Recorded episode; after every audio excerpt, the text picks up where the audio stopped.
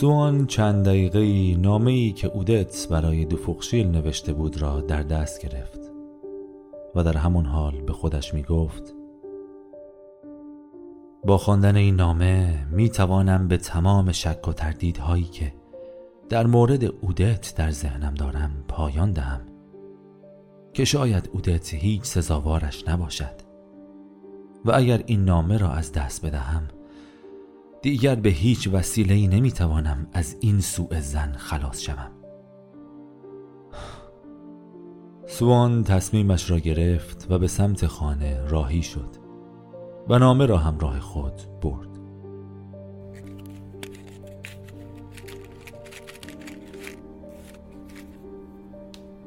سپس شمعی روشن کرد.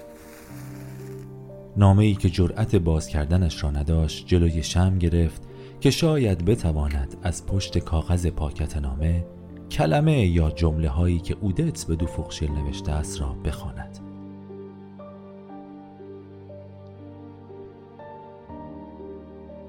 نامه را هوشمندانه میچرخاند. به قسمتی از پاکت رسید که نازکتر از بقیه جاها بود. آنگاه پاکت را به نور شم نزدیک کرد.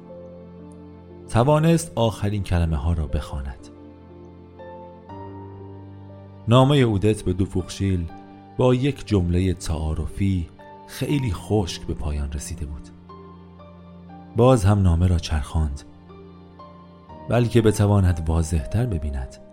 اما چندان اهمیتی هم نداشت چون با همان مقداری هم که دیده بود متوجه آن شده بود که به قضیه بی اهمیتی مربوط می شود و هیچ ربطی به رابطه عاشقانه بین آن دو نداشت.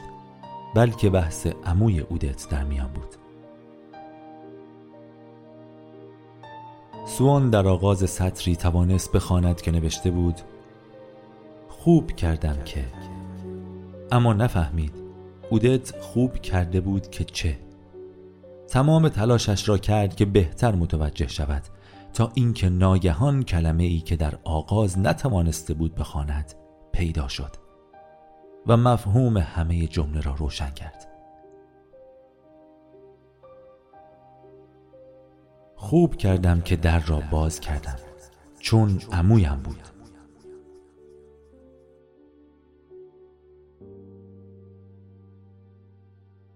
پس در آن بعد از ظهر دو فوقشیل آنجا بوده و وقتی سوان زنگ را می فشارد اودت دو فوقشیل را بیرون فرستاده و تمام آن سر و صدایی که سوان شنیده بود حقیقت داشته.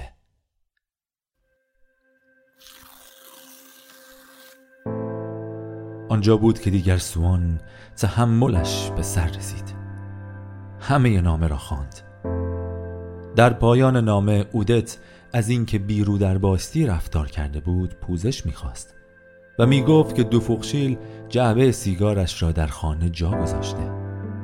چقدر این جمله برای سوان آشنا بود.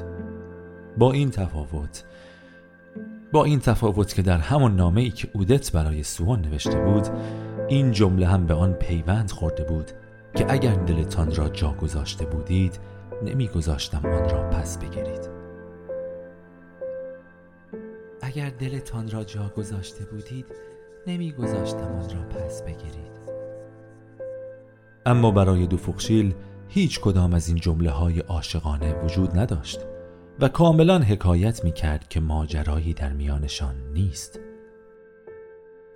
چرا که اودت به دروغ در نامه می گفت مهمان ناخوانده عمویش بوده. خلاصه آن کسی که اودت به آن اهمیت می‌داد و دو را به خاطرش دست به سر کرده کسی جز سوان نبود. اما اگر اودت در واقعیت هیچ سر و سری با دو فوخشیل نداشت چرا بیدرنگ در را باز نکرد؟ سوان خودش را در مقابل آن نامه متاسف و گیج اما خوش حس می کرد. انگار گوشه ای از زندگی اودت برای سوان آشکار می شد. همچون شکافی که از دل مجهول باز شده باشد و حسادتش از آن خورسند می شد دیگر سوان می توانست هر روز نگران دیدارهای ساعت پنج اودت باشد و بکوشد تا بفهمد دوفوقشیل در این زمان کجا بوده است.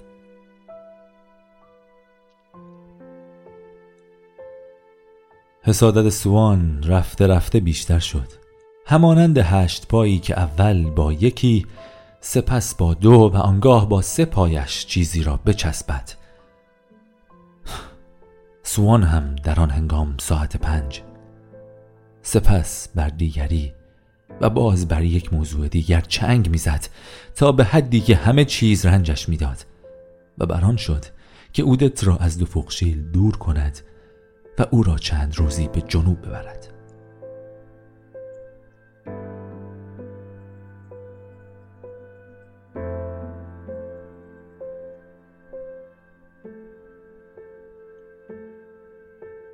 در آن سفر سوان چنان خون حسادت در رگهایش به جریان افتاده بود که آرامش را از او گرفته بود و میپنداش که تمام مردهای آن هتل اودت را می‌خواهند و اودت همانان را. گوشگیری می کرد و از مردم چنان پرهیز می کرد که گویی از آنان سخت آسیب دیده و چگونه می توانست مردم گریزی نکند؟ در حالی که هر مردی را در حال عاشقی کردن با اودت می پنداشت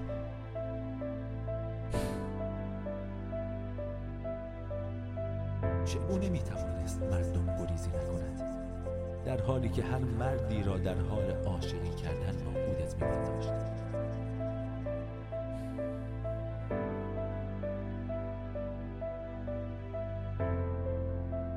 خوب کردم که در را باز کردم. چون عمویم بود.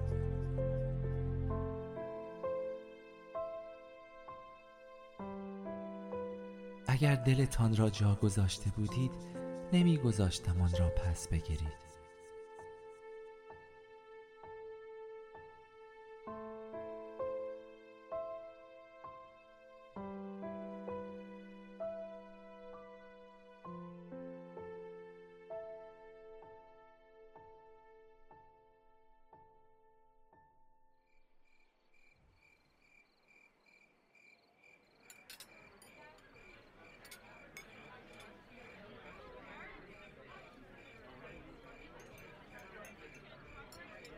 پس از یک ماه که از خواندن آن نامه میگذشت سوان به شامی که وردورنها در جنگل بولونی تدارک دیده بودند رفت. هنگام خداحافظی متوجه آن شد که خانم وردورن و چند تن از مهمانها در مورد موضوعی بحث می کنند و به نظرش رسید که به پیانو نواز یادآوری می کنند که فردا به مهمانی شاتو بیاید. حالان که از سوان دعوت نشده بود.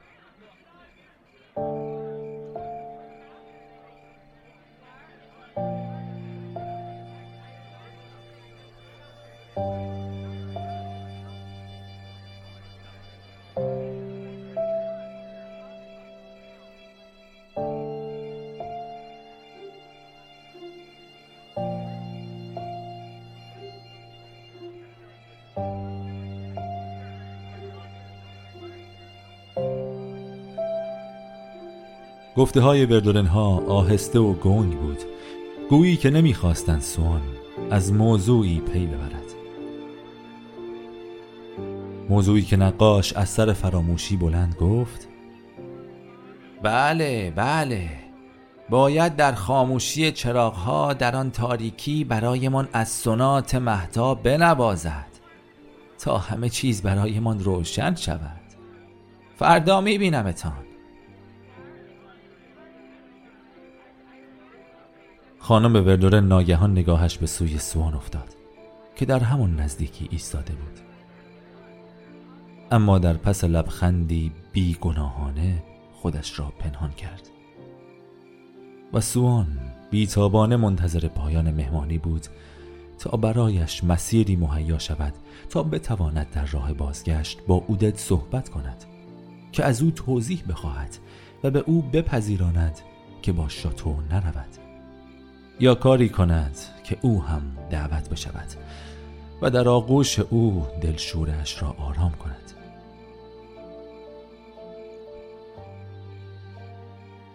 سرانجام کالسکه ها را صدا زدند.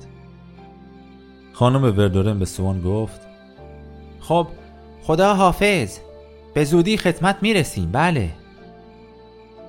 آقا و خانم وردورن دو فوقشیل را به کالسکه خود هدایت کردند. و با مهربانی از او خواستند که آنها را همراهی کند. دوک دو فوقشیل عزیز بفرمایید بفرمایید با ما همراه شوید. خواهش می‌کنم.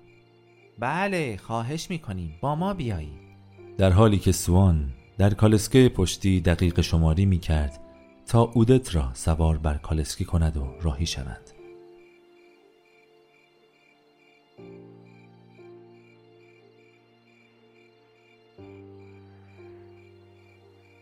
در آن هنگام که خانم وردورن در کنار کالسکه ایستاده بود به اودت اشاره ای کرد و گفت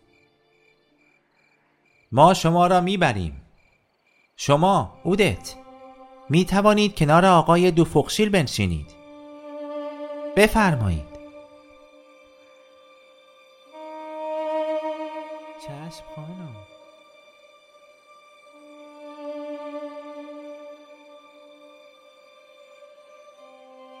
سوان در آن لحظه با شنیدن این جمله مضطرب شد و با سراحت و بدون هیچ پیرایه‌ای با صدای بلند گفت فکر می کردم با من میایید برای سوان در آن وضعی که بود هر ثانیه ای ارزش داشت و تمام تلاشش را باید می کرد چون نمی توانست پیودت برگردد. آخر خانم وردورن گفتند حالا چطور می شود تنها برگردید به اندازه کافی گذاشتیم با شما باشد. بروید. آخر یک چیز مهمی را باید به ایشان می گفتم خیلی خوب. برایشان بنویسید. خدا حافظ. و اودت دستش را به سوی سوان دراز کرد و گفت خدا حافظ.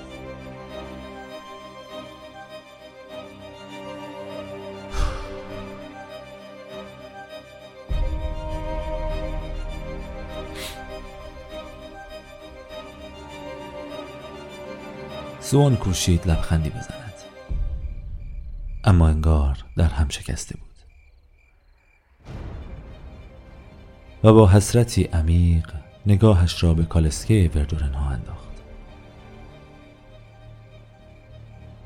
راننده با دیدن حالت آشفته سوان از او پرسید حالتان خوب است؟ اتفاق بدی افتاده؟ سوان بدون هیچ پاسخی او را مرخص کرد. نه نه خوبم شما مرخصی برم و پیاده از راه جنگل بلونی به خانه برگشت.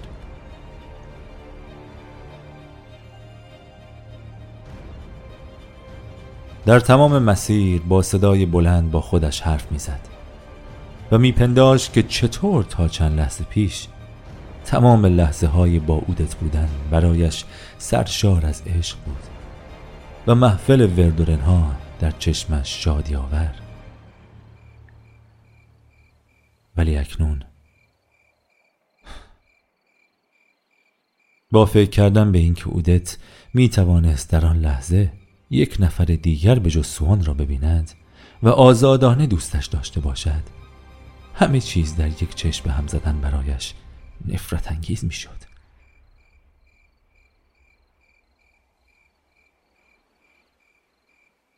به خودش می گفت چه زندگی مسخره ای دارند. چه زندگی مسخره ای دارند این آدم های محقری که مدام در هم میلولند و فکر می کنند اگر فردا همدیگر را در شاتو نبینند از دست رفتند. خدا شاهد است که از ته دل می‌خواستم اودت را از این منجلا بیرون بکشم و به جوی شریفتر و پاکتری برسانم.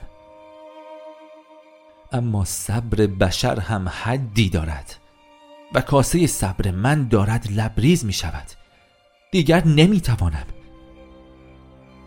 و در واقع آن زندگی واقعی که سوان در خانه وردورنها پیدا کرده بود اکنون در نظرش از همه بدتر و محفل کوچک آنها را از هر جایی پستر می‌دید.